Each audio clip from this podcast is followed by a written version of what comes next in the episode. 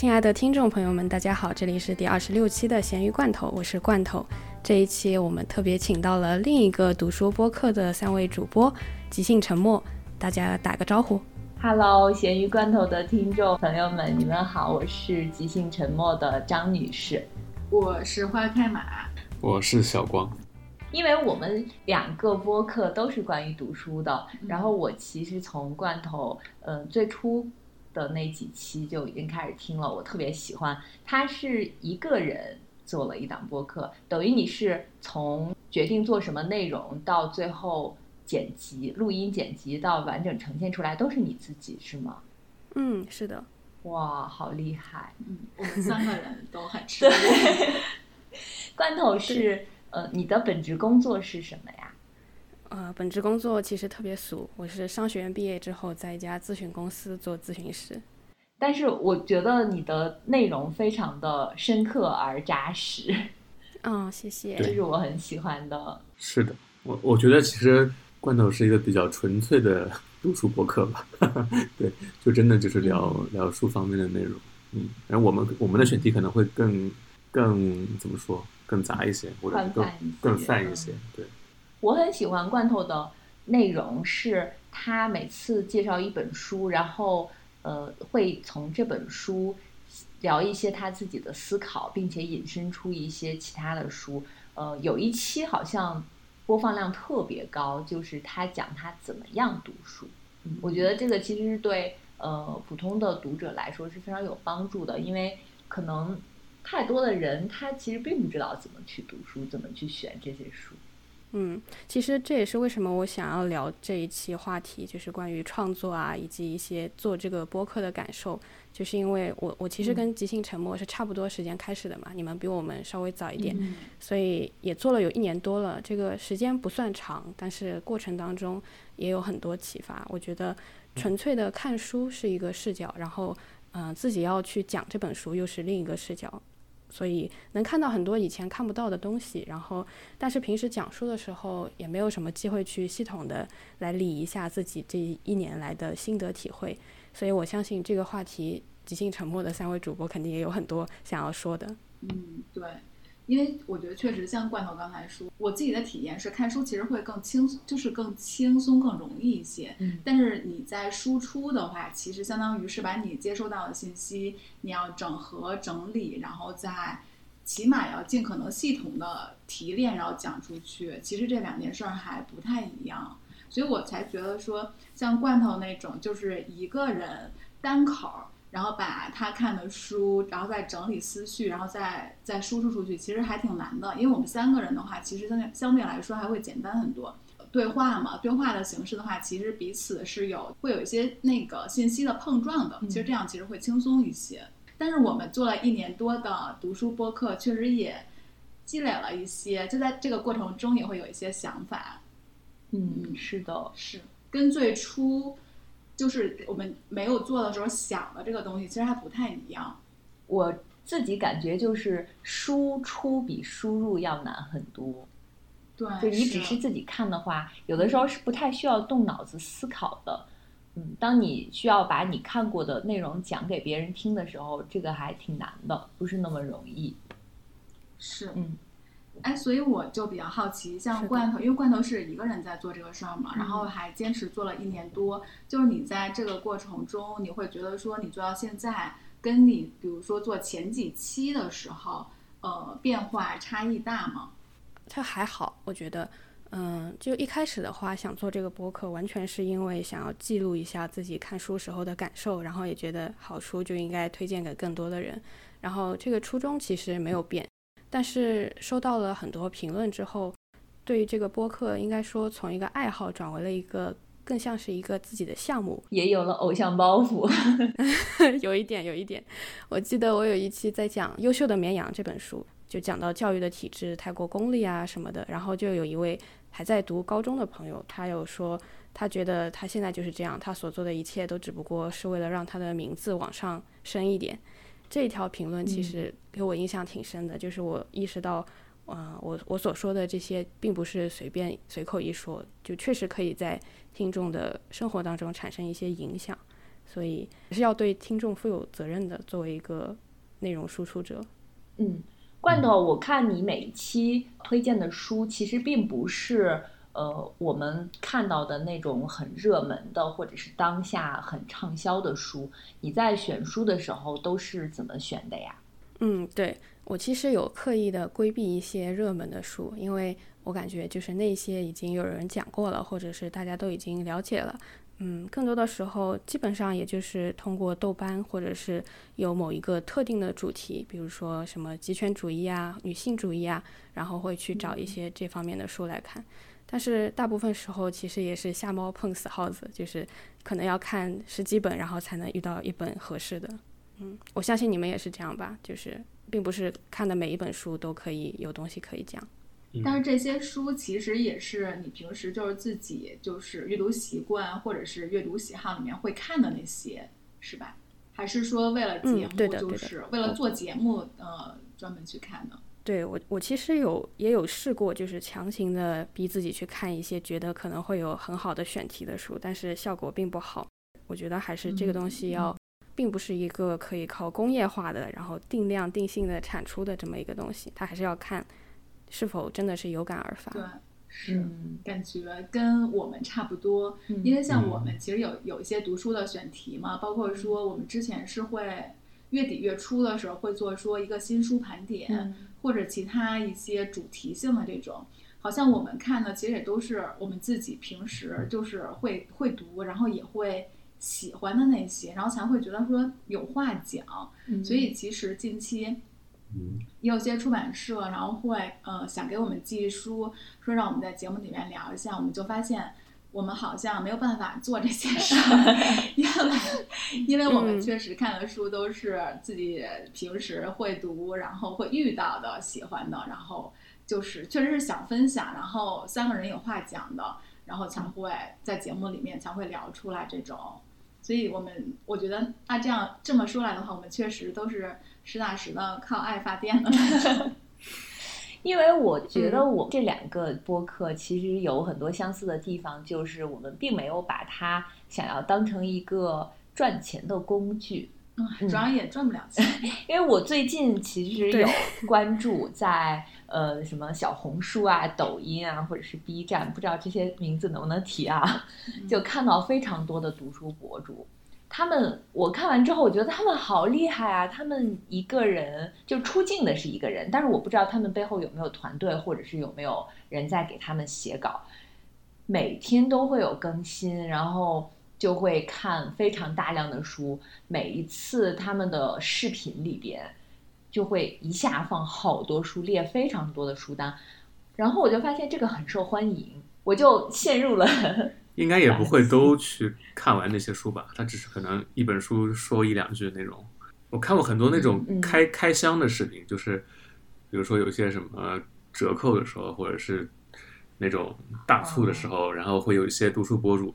买几箱书回来，然后就一箱一箱拆开，然后每本书拿出来给你展示一下。在这这种视频在 B 站上好像还挺受欢迎，但我相信他们应该也不会都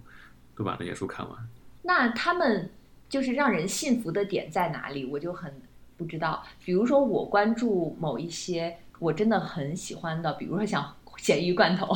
就他推荐的书，因为他讲出了这个书好在哪里，为什么值得读，我就真的觉得，嗯，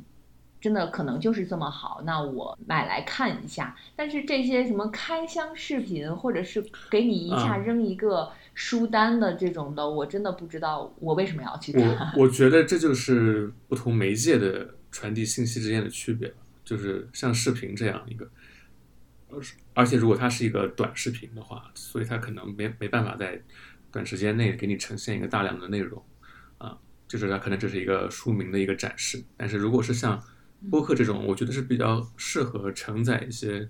稍微有深度一点的内容，所以它可以给你一本一本书。就是讲下去，而且你听的时候也不会感到很大的压力。但是你想象一下，如果一个人他就拿着一本书，一个摄像头摆在前面给你讲三十分钟，这种我觉得其实是挺难忍受的。嗯，也有也有这个可能吧。在这个过程中，我就在想，我们两个播客都是做了大概有一年多的时间。嗯，从开始做可能真的是凭借自己的兴趣爱好，因为我自己都还记得即兴沉默最初几期我们做的有多欢乐，真的是我们很想表达，然后又想出来的很很妙的一些想法。然后我现在还有的时候会回去听，到现在的话，我们确实也遇到过，就是会绞尽脑汁想一些选题，然后按照这个题去找应该读的书再来读。这个跟我们最初做的那个，就其实是状态不太一样的。现在好像有一个作业在这儿逼着你要去做什么，跟最初的嗯那些还是。有点不太一样的，我想问问你们几个，嗯，在阅读方面，就是这种功利性有没有在控制你们？有啊，绝对有。有没有为了读书而读书的这种有，其实我我也是，小红书啊什么的，然后看到那些阅读量很大，因为我觉得我自己的阅读量并不算大的，就是在哪怕不是读书博主，哪怕在豆瓣上随便找一个嗯普通人，我也觉得就他们的阅读量也是很系统。而且我自己本身并没有这方面的基础嘛，我也不是学这种文学鉴赏啊什么的，所以我有段时间也会追求就是看的数量，然后后来觉得数量也不能完全的概括，又去算那个字数，嗯，但是我现在心态放平了很多，我感觉读书这个东西它不能用本数来衡量，也不能用字数来衡量，就数字它只是一个维度，然后嗯，更多的还是要看，就有一些书。哪怕只是一本，他已经感觉说尽了这个话题。就比如说什么《罪与罚》啊，然后《卡拉马佐夫兄弟》这种，它是可以看一辈子的。包括嗯学就《红楼梦》这种书，就专门有红学。所以说，嗯，我感觉读书这东西其实也有鄙视链吧。根据类型来说，诗歌应该是最难讲的，然后是长篇小说，然后接下来才是短篇小说或者是一些非虚构的，然后最差的就是。工具类的那种书，嗯，那罐头你在呃做的这一年多的时间里边，有没有遇到过嗯瓶颈期，或者是因为我们其实还是相当于是内容创作吧，呃，有没有那种就是想不出来要录什么的绝对有，就是有的时候找了好多本，全部都不太合适，然后。iPad 里面全部都是百分之十、百分之十五、百分之 七十三这样子，然后都没有看完，就很容易半途而废。嗯，而且越是这样子，就越是焦虑，就感觉怎么找都找不到，有一点像那种想喝水，但是怎么都喝不到的感觉。这样子读的时候也没有办法全心全意的去享受这个过程。嗯，但是我觉得就这种焦虑也是很正常的，谁能像一个小喷壶一样不断的往外倾倒呢？嗯，我感觉这种瓶颈期每一个创作者都会遇到。嗯，而且就怎么说呢？嗯，我我 iPad 后面刻了一句话，是贝多芬的一句话，他说：“不要只是去练习记忆，而是要逼自己进入其中。”嗯，就我看到过很多人引用村上春树说他每天雷打不动的写三个小时。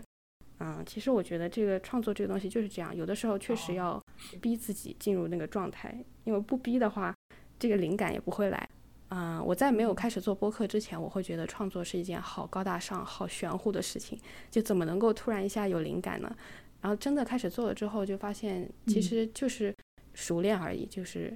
为手熟尔，就是这样。嗯，但是如果真的遇到瓶颈期的话，对我比较有效的一个方法就是去换一下那种信息摄入的媒介，换换口味。嗯，就比如说可以去看一些脱口秀啊，或者是一些新闻，甚至是看一些公开课，看一些职业的讲座。嗯，我之前有一期是讲，呃，女性在职场当中不太愿意说不，然后就有点像老好人。那一期就是我在上一个公司培训的时候，然后大家就有讲到这个，对，嗯，所以我觉得灵感都是互通的，有的时候，嗯，就是踏破铁鞋无觅处，得来全不费工夫这样一个。这样一个过程吧，嗯，你们会有吗？虽然说你们三个人是三，是的，嗯，虽然你们人多一点，但是我知道你们在之前一周年的时候有讲到，你们选题库里面有好多主题已经讲过了。那现在是否也会陷入这种选题枯竭的状态？然后有没有什么应对的方法？悄悄的告诉你，我们当时说的那个选题库里还有挺多的。但是到现在好像那个选题库也没有增加，这大半年过去了。对，其实我感觉我们现在就有点进入，就是那有稍微有一点倦怠期，嗯，因为上次就是跟罐头联系的时候，发现罐头的那个节目也有一个多月没更新了，然后。然后我一看，我们基本上，因为我们之前是雷打不动的，基本上是双周会更一期，然后就会录，然后每次大家都很积极的探讨选题，然后看书做准备。但是最近这几个月吧，感觉就是，我觉得我们三个人有意无意的都在有点点在逃避录节目，可能是就是一方面，我们的输入就摄入没有像以前那么充沛了。还有一个就是，呃，怎么说？可能是不知道是不是因为这件事做久了之后，然后我们其实没有，就是没有找到一个，或者是说更稍微新一点的、新鲜一点的东西来补充进来，就还是之前的那种。算，反正就我个人来说，我会觉得现在会稍微有一些倦怠，就是。但这个倦怠可能跟录节目没有不是完全有关系的，可能是因为自己，比如说工作呀什么，会有一些其他的问题，然后导致整个看书的状态其实是没有以前好了的。看书的状态不好的时候，其实是会影响输出的。然后因为你不太知道要在讲什么，所以反正我自己最近是有点这个状态。嗯嗯，因为我们三个的工作其实都跟书是有关系的。我们三个的工作是我们自己喜欢的，我自己呢就是属于那种我一定要很热爱，我才可以很有兴致或者是很有激情的去做的这样一个人。我不知道罐头的工作，嗯，反正我听起来 就是刚才你自己介绍说，好像有有一点就是枯燥或者是乏味什么的，就在我们的不太懂你这个领域的人的印象中，好像这是一个需要。很理性、很严谨的这样的一份工作，那我不知道你是不是就是对待工作的时候，是不是也是需要那种十分热爱才可以十分有动力去做？呃，就到播客这个这个来讲，对于我来说也是我要十分热爱，然后十分有激情。所以人和人之间关系也是这样的嘛，就是你不可能永远都在那个很。很有很嗨的对，就是很有激情的那个状态，就它会有一个起伏。嗯，我觉得我们现在可能就是在那个起伏中。嗯，我觉得可能就是单纯单纯没有特别想聊的一个话题。我觉得可能也是跟输输入太少有关吧。因为我最近工作，其实 我最近工作跟书也没有任何关系。对，就是我我已经，嗯。我已经半年大半年大半年没有没有没有工作了，没有从事跟书有关的任何任何工作了。其实这方面这半年也没有怎么看书，对我自己承认。嗯，我们三个最近的就是工作有一些变化，比如说小光他可能进入到了嗯一个项目里就非常忙，然后我换了一个新的工作，也是基本上可以就是每天都都在加班，所以我们的精力放在这上面其实是有。就是你一天就这么多时间，你分配给哪里的精力，最后你得出来的结果是看得到的嘛？嗯，我之前忘记在哪里听别人说过，就是说做播客，呃，头一年还觉得挺好的，就是你你因为你有很多想说的话题，就是之前积攒的嘛，然后你都在这一年里，你可能陆陆续续都要说完。难就难在，当你把周围的人，你周围认识的朋友啊，什么都薅了一圈来。把可聊的话题都聊完之后，接下来要怎么做？这个可能不光是我们吧，其实很多做播客或者是搞创作的，嗯，都会遇到的问题。比如说像我们最近都在看的脱口秀大会，一个新人谁活了这么多年还不能攒一个五分钟的段子吗？但是这之后怎么样就很考验功力，还有你的一些输入啊，你的一些技巧啊什么的。对。我觉得创作这个东西一开始的时候，可能需要的，可能说，可能说有一些积累呀，有一些新鲜感，这些都可以撑下来。但创作长期的过程，我觉得它一方面是个体力活，另外一方面，其实它其实是需要，就是我觉得是像很多就跟自制力这方面相关的一些东西的。嗯，因为你一件任何一件事，其实不管是创作也好，或者其他的，真要长期做下去的话，其实好像，呃，在本质上没有特别大的差别，都是需要这些。比如说像我们做播客，或者是搞跟，呃，跟我们文化相关的一些创作吧，嗯其实你长期需要做的一个苦活，也不能说是苦活，就一个活儿，就真的是你要大量的摄入，你看书，然后可能要那个保证一定的阅读量，然后还要记笔记，然后输出。我觉得这其实都是就这种案头工作。是保持，其实是创作一个比较基础的，而且是保证长期能够有，就长期能够创作的一个一个东西。它其实并不是就是灵感性的昙光昙花一现的那种，所以像我们如果播客是我们的创作的话，我觉得我们最近可能确实摄入不太够，就是我们对这件事的投入度，其实目前来看，呃，还是有所欠缺的。嗯，对，嗯我觉得还有一个原因，可能是因为当你创作了一定的量之后，你在形式上以及内容上也在寻求突破，就不再能够维持原来的水平，会想要往上走。嗯我觉得我我瓶颈期的时候最大的一个担心就是我害怕会变得平庸，内容会变得平庸。嗯，我我会害怕变成那种很范式的讲解，就比如说一本书拆书，然后先讲一遍内容梗概，再讲一遍作者生平，最后主题升华一下。嗯，我会担心这个。我觉得如果是做成这样子，变成一个套路 式的话，就没有必要再继续做下去了。嗯，所以说。嗯，我记得是在马友友的一本书里面，他讲过，他觉得音乐家要做到的是要超越技法去表达，但是当我们技法还不是很成熟的时候，就没有办法做到自如的去表达，所以这是一个我个人觉得现阶段为什么会造成瓶颈期的原因。嗯，而且就像你们说的，做内容生产其实是要有一个过人之处的，你要不然就是专业的有过那个系统学习，要不然就是读书的量要。足够支撑你的想要表达的主题，嗯，所以就是还是需要多努力吧。突然之间变成一个励志播客，对，我们互相鼓劲儿。聊完了之后，总结出来一句话就是：嗯，努力还不够，要继续努力。天啊，为什么这么内卷？对，而且还有一点就是，有的时候会开始批判自己，就是当你发现你的水平还是维持在原来的状态的时候，就会觉得怎么做出来的东西这么的。不完美，嗯，就是太太过稚嫩。有的时候会回去听以前的一些播客，然后我也不是每一期以前的播客都满意，有有很多我都会觉得不太喜欢，甚至有一点想把它撤下来，但是也就留在那里。嗯，但是我觉得这个是可以的，就是可以接受的，因为谁都是要从零开始的嘛。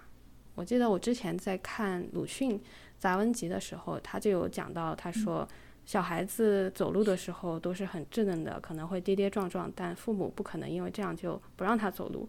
这样子的话，躺在床上怎么可能会学会走路呢？不可能说等到完美了之后再开始走。所以，嗯，就 it's okay to be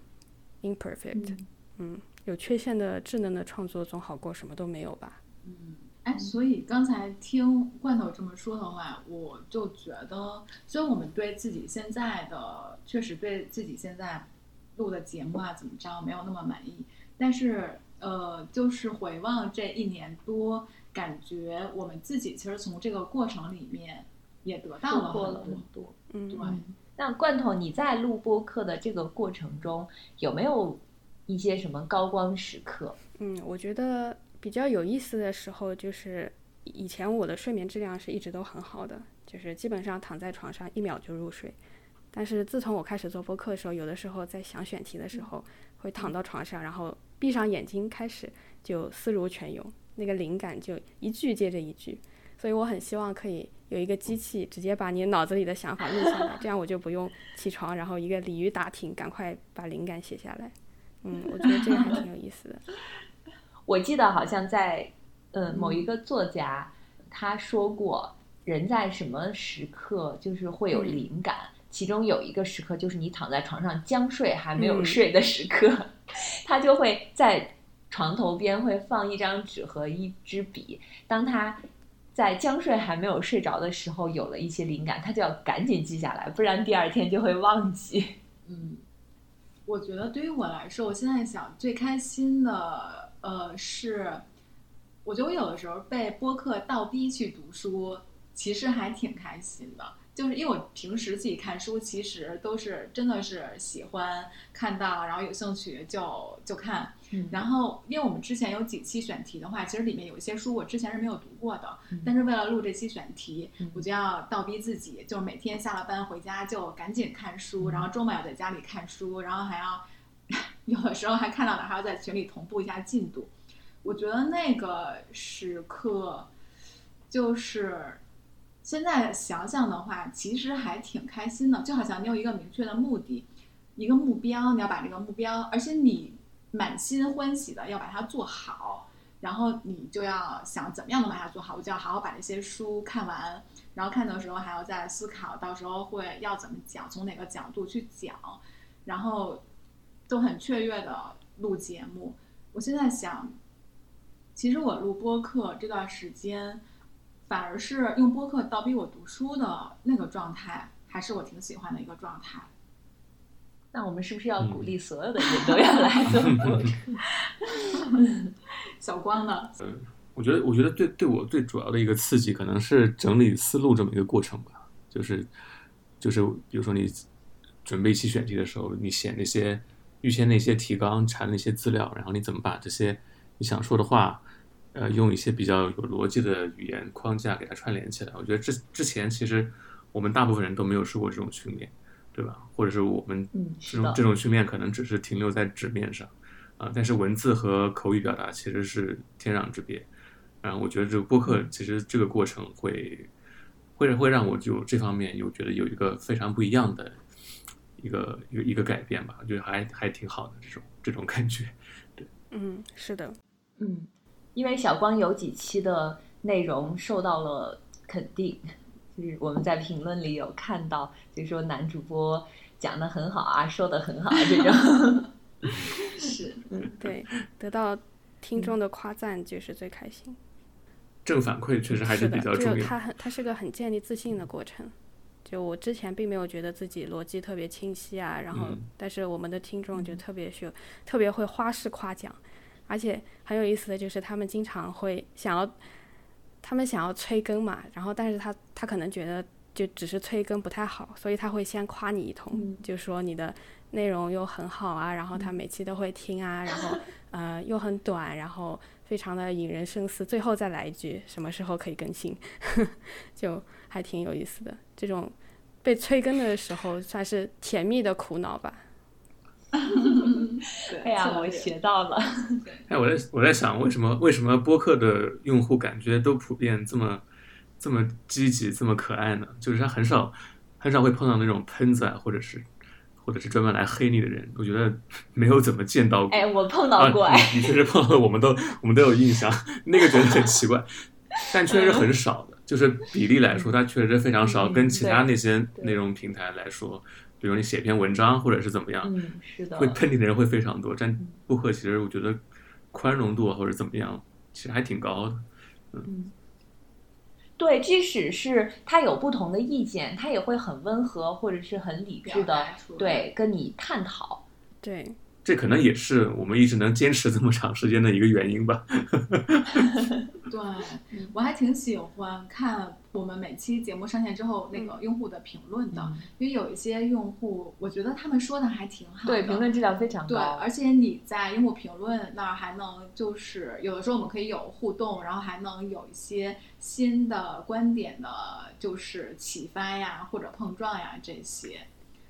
呃，对，你看，我们其实到了现在这个阶段，其实是有在关注，比如说我们的播放量是多少，我们的评论数是多少。呃，罐头，你有没有就是做到一定阶段之后，就会很在意这个？有啊，我记得我我觉得我刚开始做的时候，其实没有想过关注量这个事情。但是当你稍微有了一点点原始积累，比如说一百个嗯订阅者之后，就会开始关注这个事情。有一段时间，我可能每天都会看看好几遍那个小宇宙后台，然后看看那个订阅量有没有增加。而且有的时候就是，比如说你一天有十个订阅量，但是有一个取关量，然后我就会特别肉疼，就感觉 一块肉掉了的感觉。哦，我也是，我我我记得我有很长一段时间，每天都要看好多遍，打开小宇宙看，看自己的订阅人数，然后看看新评论。对，但是我最近，我最近有的时候好几天都忘看自己的节目，就是订阅数有多少了。我突然间警觉说，难道我没有那么关注我的节目了？我就真的会警醒一下。你的热情去哪里吧？而且我感觉，就是如果你在拖更以及在想选题，但是怎么都想不出的时候，那个订阅量反而是一个压力，就感觉有这么多人在等着你。哦，我想问一下，你现在是不不定期更新了是？对的，对的，我已经没有办法保持稳定的输出了。那那就是，就是如果你觉得不定期不定期之后，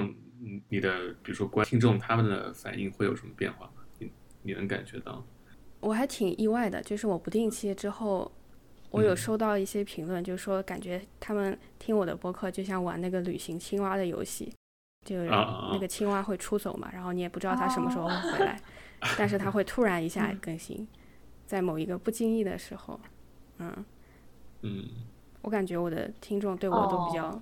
这倒也是，嗯，爱护吧，嗯，竟然还有些感动了，对，就是比如你突然。更新好久不更新，突然更新了一期之后，连我我都会想去留言，就说哇，终于更新了之类的这 种。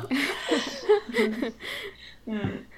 对我们这个播客，就听众跟主播都非常的佛系，主播也不更新，然后听众也不 取关，就等着。对对对，其实你真的很难会去主动取关一个订阅的播客，你可能只是忘记它。嗯，是的，是。对，所以我觉得这个关注量也不能代表什么，其实就是有一些播客它可能，嗯，对，而且我感觉我播客量，呃，我的那个订阅量涨了之后，其实评论的数量并没有怎么变化，就真正会每一期都去听的还是这么几个忠实的听众，大部分人可能只是听了一期之后觉得很好，就订阅一下。嗯嗯嗯嗯，这个倒是也有同感。因为就我们自。对，就我们自己来看的话，其实我日常听的播客其实也是那几个，就不会说把我订阅的所有播客更新了都会听一遍。嗯，所以我觉得很多人可能都是，只不过是说播客的创作生态会，就大家宽容度会很高，就是它允许，就是你在我的。你在我的收藏夹里面收藏着，我默默的拥有你就好了。你哪天有一期我想听的，然后我就来听听。它之间没有那种特别就是一对一的特别强的那种连接，我反而觉得这种弱连接让双方都很舒适，嗯，压力不会那么大。对，我们刚刚聊了很多关于读书播客的一些制作心得和体会，那你们有觉得读书类型的播客和其他播客有什么区别吗？嗯，我日常在听的播客大概也范围并不是很广。嗯，一个是读书类的播客，其实读书类的播客我听的都很少。虽然我们自己在做，但是其他的我也是只是会那个关注了之后遇到我特别感兴趣的，我才会去听一听。就像那种每期不落的，可能就是咸鱼罐头，还有类似于像我们之前的跟于适老师一一起串台的乒乓台，像这种的，可能是因为我自己会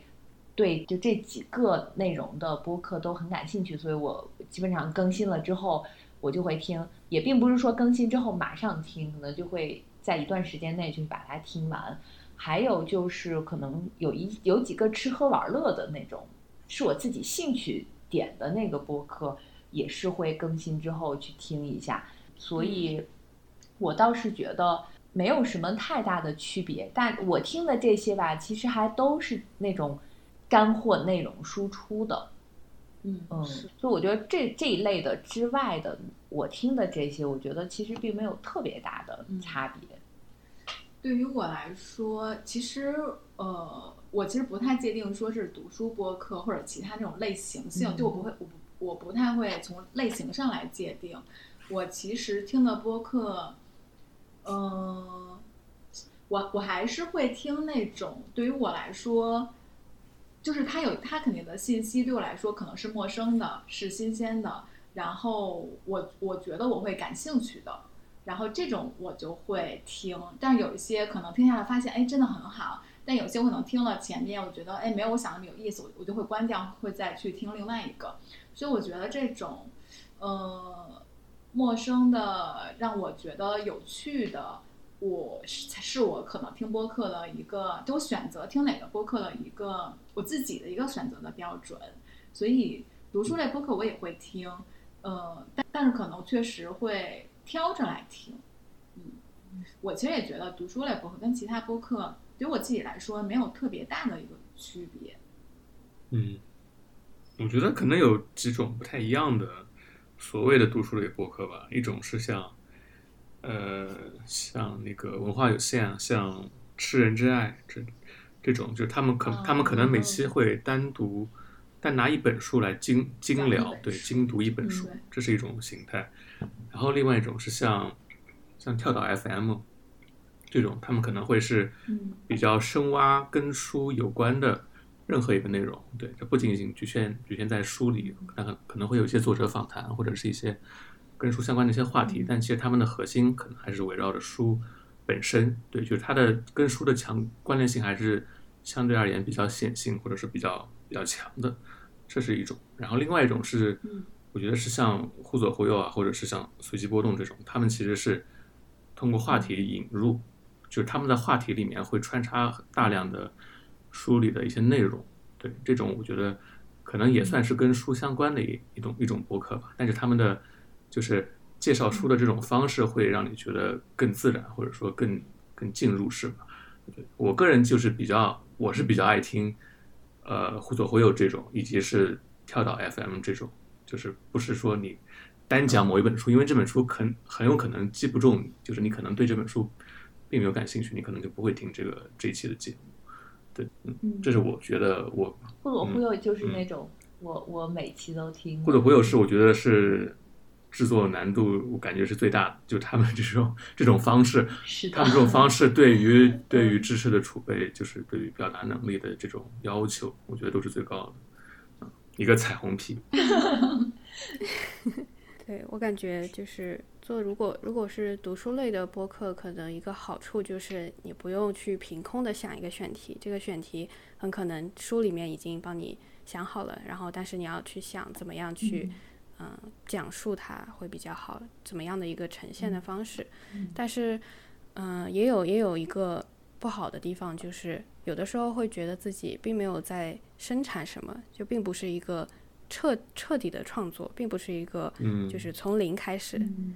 嗯，你们会有这种感觉吗？对，感觉是有时候是在转述啊，或者是归纳某一个某一个观点，有这种感觉。嗯，对，是，嗯，所以我们其实曾经也有过一些选题是想要聊，比如说我们做过的韩国文学大赏，嗯，就是像这种，这个就是我们在呃还没有看有一些。就大部分可能书还没有看，但是我们先想聊这样一个话题或者这样一个主题，然后我们再去对应的去寻找我们要聊的那些书或者去看书。曾经我们也想要这个做完，好像反响还挺不错的，就决定那我们是不是要做一个港台文学，或者是呃日本文学这样子的？但是呃，这个是我们等于是策划。之后 发现这个太庞大，或者是太复杂。我们曾经也想专门聊石黑一雄，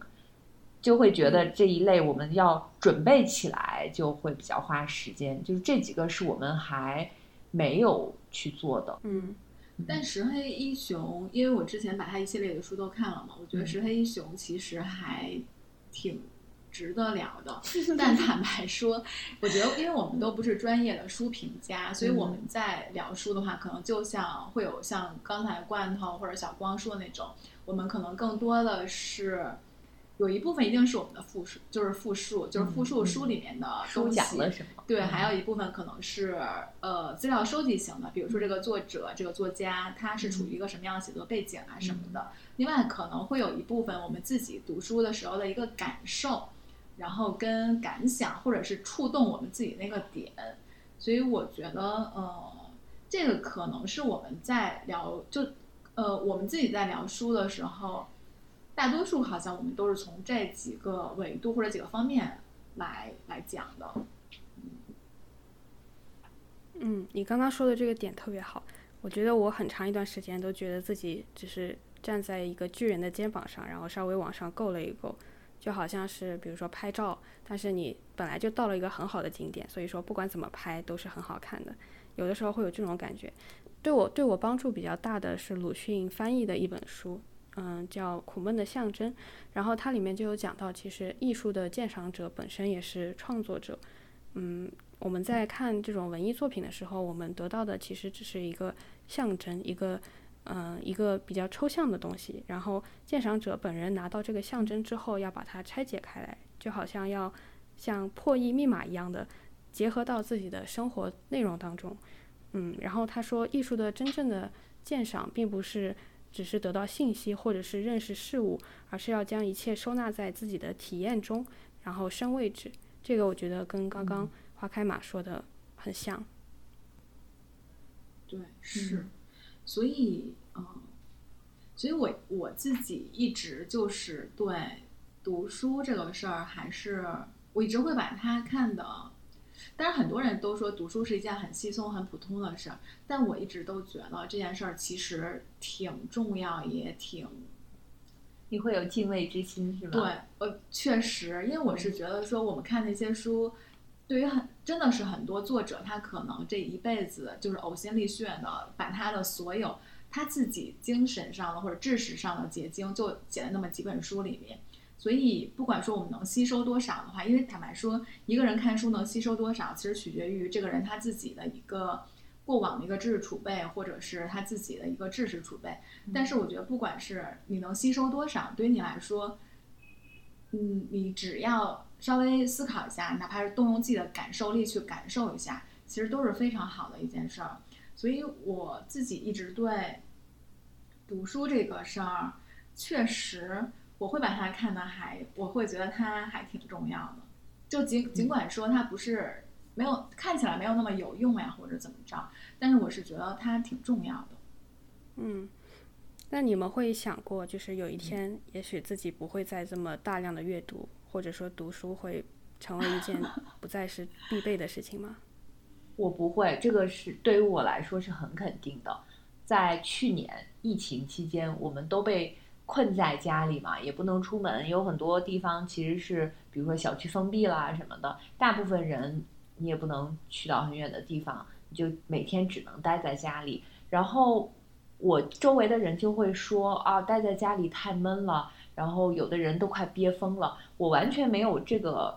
感感受，嗯，就是因为我那段时间在家里就是看书、看书、看电影。没有干其他的任何事情，然后我也没有觉得很闷，我可以一个星期都不下楼，也不用出门。嗯，我把当时可能我就是带回家的仅有的几本书都看了。嗯，那段时间反而觉得就是我没有其他的事情来干扰我，我就是在看书，然后或者是看电影啊。我反而觉得那段时间是我最开心的时时间，然后我就会觉得，可能这个事情。是我一辈子都不能放下的事情。嗯，哇，鼓掌。其实我不看书是可以的，这但是我不看书的时候会觉得，我自我感觉会觉得我的状态不是那么好。嗯，我经常我不知道我有没有跟张女士说过，反正我肯定跟我的一些朋友说，我我会觉得我有一段如果有一段时间不看书的话，我会觉得自己有点面目可憎，就是。你好像真的，就你好像觉得你的大脑也不流动了，你的思维也不流动了，就是你好像把自己封闭起来了。我有的时候会感觉说，我跟这个世界连接的方式，其中肯定有一个方式就是通过书，可能其他的会有朋友啊、聊天啊，然后其他呃，或者是另外一些。但是我一直都觉得，我跟世界用书这个方式来连接，其实。感觉还挺好的，但我也觉得说，我肯定不看书我也能活得下去，只不过确实会状态不好。像我最近其实状态就不是特别好，呃，当然跟我工作有关，但是我觉得跟我最近就是放纵自己，不怎么看书，嗯，难道也有关系吗？我自己大概是这样。嗯，哦，小光和罐头呢？我觉得看书其实对我来说是一种娱乐方式吧，就是它是一种消遣的方式。我我觉得我看书是不太有什么功利功利性的，对。但可能做播客之后是有点区有点区别啊，有点不一样。但但是也是正向的吧，我觉得不是负面的。对，就是它是呃一种很难被替代的消遣的方式，因为它在提供消遣的时候，它也提供一些思维上的一些锻炼。我觉得就是长时间不看书，我觉得我自己是会变笨的，我是有这种感觉。对，因为我因为我最嗯我也是我我最近就是这这几个月看的不是很多嘛，然后就是前段时间前上上周吧，然后上网上网的时候，不知道为什么点进去了一个类似测试 IQ 的一个东西，然后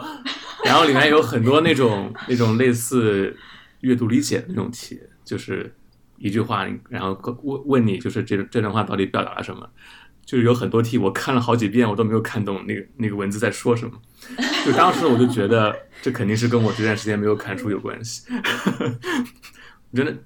真真的是有这种感觉。不，我觉得他就是他就是跟你的 IQ 有关系，看书没关系。对，不要给自己找借口。不要不要不要推给书。对，罐头呢？嗯，我觉得怎么说呢？我觉得可能会有这么一天吧，就是读书会变成我生活当中不再是必不可少的一部分。也有可能是因为我现在看的一些书都是比较沉重的。嗯，有的时候我跟我妈聊起来，她会说，就是那些书她现在已经看不了了，就是她不想再看任何沉重的东西，因为生活本身已经足够沉重，就没有多余的力气去承受另一个世界的另一份沉重。嗯，嗯所以也是有可能的。另一个可能就是，嗯、如果说我自己也想要创作一些什么的话，就不再能忍受单独是纯粹的去消费别人的一些内容产出，那也是有可能的。因为我知道有一些做播客的人，他自己就好像是 Naval 吧，就是一个硅谷的投资人，他自己从来不听播客，但是他他的播客会一直在更新。嗯，这些也是有可能的，但是现阶段的话，我觉得这一天还很远很远，所以，嗯就是如果知道有这么一天会会来到的话，也许可以更加倒逼我创作的更快一点，就是想要迫切的想要留住一些什么。那最近大家都在看什么书呀？嗯，我在看《使女的故事》。嗯，哦，对这本书，哎，所以这个书其实并不是一一上市你就看了，是吗？对我我我不是之前说嘛，就是我有一种规避很多热门的书的倾向，所以说哦。当时它上市的时候，我反而没有看。嗯，但是，呃，我会看这本书是因为我在大师课上上了一下这个作者玛格丽特·阿特伍德的写作课，然后我非常喜哦。欢他讲的一些内容，所以我才去看了这本书。嗯，我觉得这本书它很有意思的就是很巧妙的跟现在发生的事情结合起来。就很多人会说，嗯《使女的故事》在阿富汗真实的上演了。嗯，但是如果你去嗯看过这本书的话，你就会知道这个并不意外，因为作者在前言里已经说了，他说他想要写的这个故事并不是一个恐怖故事，并不是一个在生活当中绝对不可能发生的故事。相反的，他说他要建造一座虚构的花园，但是这个虚构的花园当中的那只蟾蜍也是真实的。嗯，所以说你会看到很多他提到的元素，集中营啊，呃，女性沦为生育机器啊，然后呃，一小部分人用铁拳掌控整个国家，想要打造一个美好的世界，结果把社会改造成了人间地狱。这些全部都在现实当中，在历史当中反复的上演过。嗯，这个就是这本书最大的主旨，就是虽然他从头到尾没有说，嗯，但是你知道，如果这件事情在历史上发生过的话，那么它以后还是有可能接着发生的。嗯，而且我觉得，嗯，沉重其实并不并不困难，就是人类历史上有很多沉重的事情，人类历史本来就是一部苦难史，然后你只要就地取材就好了。但是它很厉害的一点就是它能够把这个沉重的故事说的让你觉得很想看下去，很津津有味。嗯，它另外一个很妙的点就是它采用的是三条线并行的叙述方式。嗯，女主她自己作为使女的遭遇和她过去的回忆不断的交织，然后读者在看这个。两条线并行的时候，他们自己也会被带入这个故事当中。因为当你在看到这本书的时候，这些故事已经发生了，已经是过去的事情了。嗯，就是很多事情都已经载入史册，无力回天。但是你又感觉，当你在读的时候，你也是这个故事的一部分，你也是这个历史的见证者。嗯，就是使女她本来不应该留下任任何的痕迹的。在书中，她有提到说。就是使女是不被允许拍照啊，然后，嗯，你们的存在不会被后人所知晓，但是就偏偏女主她这个口述留了下来，让我们见证了，嗯，所以说就会有一种幸运的感觉，就是虽然这些东西是很沉重的，但是，嗯，还是很幸运能够读到这个故事吧，嗯，而且很多人会把这本书看成是一个，呃，纯粹的女性主义视角的。就是讨论女性和生育之间的关系，嗯，但是它也有很多另外的另外的内容，比如说关于集权主义，它描写这个激烈共和国是如何建造、如何如何驾驭它的人民，嗯，你也可以把它看看成是一本权谋的书，不单单是一个讲女性的，嗯，他对于极权主义的思考是很深刻的，嗯，所以非常推荐这本书，嗯，你们呢？你们平时在看什么？我最近在看的是茨威格那个《昨日的世界》，然后我看这本书，呃，因为茨威格其实我很多很多年前先看他那个《一个陌生女人的来信》，我当时看这本，因为《一个陌生女人来信》好像很不太长，短篇，对，我当时觉得写的太好了，就是他把，其实我很多很多年前看的，但我当时的感觉其实有点像震惊的那种，我觉得他就把，就是。一个一个女人的情愫写的那么深沉，然后，所以我当时就对茨威格这个作家就非常印象非常深。但坦白说，其实我后面没有再怎么看，就没有太过多看过他的作品。然后这次是我今年前不久呃看了那个刘子超的另外一本呃旅行，就是传记文学，就是午夜午夜降临前抵达。他这他这本书其实写的是呃东欧和中欧。然后其中有一章就是写到奥地利的时候，提到了那个茨威格，然后我就一下子对茨威格就突然又感起兴趣来了，因为他其实是一，我觉得他应该算是一个流亡作家吧。然后他其实生在奥地利的，然后他经历了一战，又经历了二战，然后最后一九应该是四八年的时候自杀了。然后我其实就很好奇，说在他的整个生命历程里面，他尤其他又是一个作家，他很敏感，很敏锐。然后他又是犹太人的身份，他到底是怎么看待？就是他自己真的亲身经历了这段历史的，所以我就买来买了那个是那个嗯《昨日的世界》开始看，但还没有看完。我觉得等看完的时候，可能想法会更更多、更全面一些。到时候我们可以在节目里面具体来讲。这本书我目前刚看了前面一小部分，我觉得还挺好看的。嗯，我非常喜欢这本书。我记得这本书最后有一句，嗯，应该是茨威格在最后一章说，他说要把岁月变成作品，然后我感觉也跟我们的博客不谋而合，嗯，这句话也激励了我好多年。嗯，我觉得茨威格是一个非常纯真的作家，嗯，就是很或者是很纯粹。是的，小光最近在看什么？哦，他说他最近没有看书。我我最近 我最近看了很多，最近看了很多说明书，就是。最近，最近，这是真的，这是真的。就是我最近在做一个做一些那种，就是产品的本地化的这么一个一个项目，所以我看了很多说明书，就是很多那种 科技产品啊，这些英英文的说明书，真是让我非常头疼。对，然后，然后我我空闲的时，非常冷，对对对，空闲的时间在翻一本叫那个《恋地情节》。就是以美国一个叫段义孚的一个地理学家写的一个，就这本书之所以看，是因为我们之前聊了一期关于城市的那个话题嘛。然后这本书其实跟跟环境、跟城市是有一些关系的。对，它是就是美国有个地理学有个学派叫人文主义地理学。然后这个段义孚作者他其实是人文主义地理学的这个开山的一个祖师吧，算是这么一个呃标志性的这么一个人物。然后他今年其实也出了一本书，叫《浪浪漫主义地理学》，我记得是，啊，就在译林出的一本。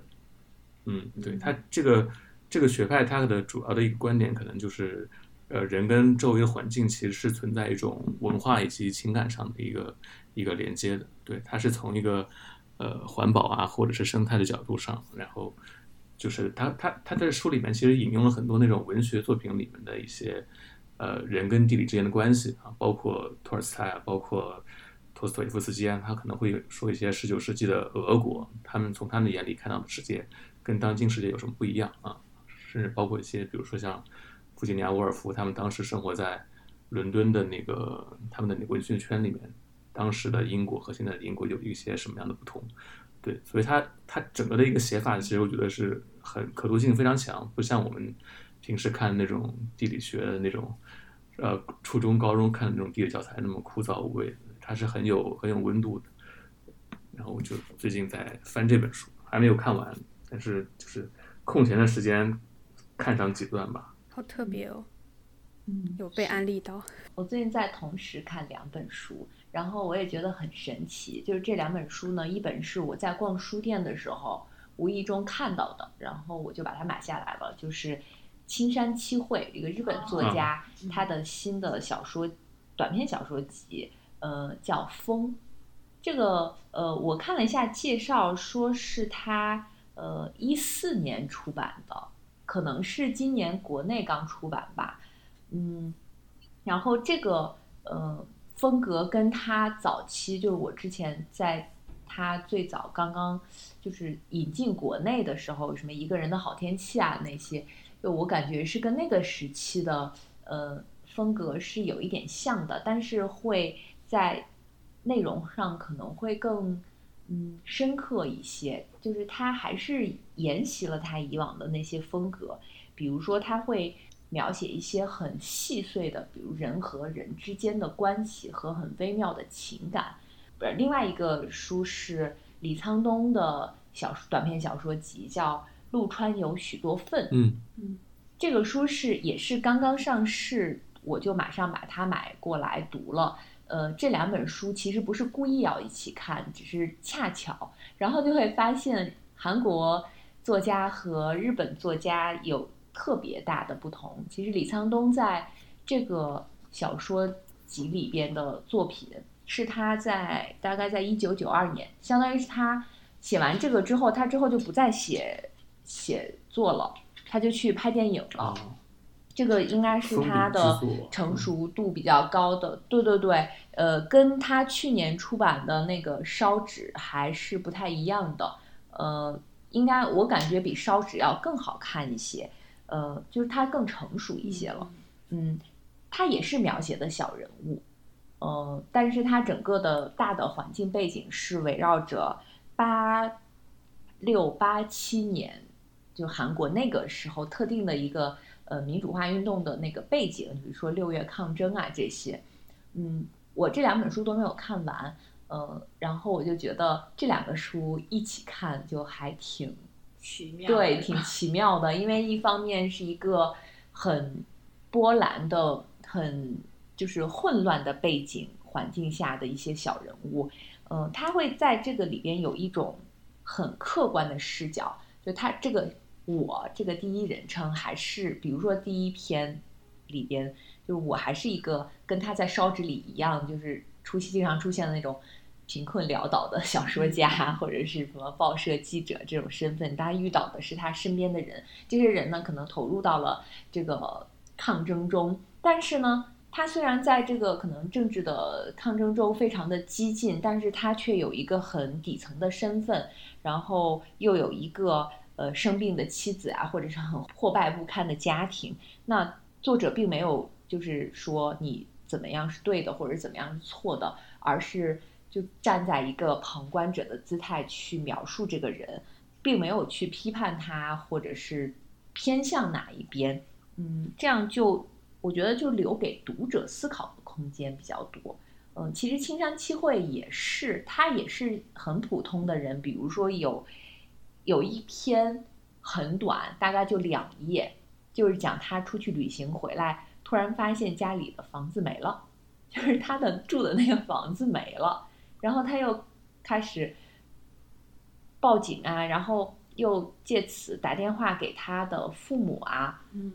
就很短，但是这里边的信息量却非常大。他并没有就是很详细琐碎的写什么，在这个两页纸的这个短篇小说中，你自己其实能引申或者联想到非常多。我觉得这种小说是我比较喜欢读的。嗯，这两个我都没有看完，都在同时阅读。我们现在终于好好看了几本书了，我 们 下期可以好好聊一期。嗯，我们今天聊了很多关于创作、关于内容生产的话题。那如果只能给想要创作的人一条建议，你会建议什么？啊 嗯，我觉得对于我来说，我觉得热情还是在一开始的时候还是挺重要的。嗯感觉它是你能够开始的那个原动力。我觉得是要坚持，因为这个是最难的。嗯我觉得，我觉得就是，一旦你想开始创作，马上就开始吧，就是不要不要再犹豫下，不要再拖延下去。就是如果你想太多，可能就会对你就会放弃这个事情。嗯，就是先开始做，比什么都更重要。罐头呢？对我的跟小光的类似，我觉得是要忘了自我。就一个人如果自我意识太强的话，嗯、可能会反而影响作品的质量。而嗯且我记得我刚开始做的时候，经常会在节目里说，我说我的这个播客，嗯、虽然说是看书，但是讨论的都是我主观的一些呃想法等等等等。我觉得现在我不会这样想了，就是我也不会特地的去解释自己。我觉得没有必要把时间浪费在评价自己身上，评价自己，评价这个播客，或者说解释这个播客是听众的权利。嗯，而主播要做到的其实就是把内容做好就好了。所以说，在这个过程当中，希望大家都能够达到忘我的状态。然后一旦这个作品发布了之后，它就有它自己的命运，就跟你自己，就跟主播本人其实脱离开来。是是的，嗯，对，希望我们都可以忘我的，然后在这个过程里面，嗯，我还是希望，呃，因为我们毕竟做播客还真的最最早是出于自己喜欢嘛，嗯，然后还是希望可以愉快一点的、开心一点的，能够持续的做下去。好呀，那我们今天很高兴跟咸鱼罐头一起录的这期就到这里，嗯，我们跟大家说再见吧。好，谢谢罐头，拜拜。谢谢拜拜拜拜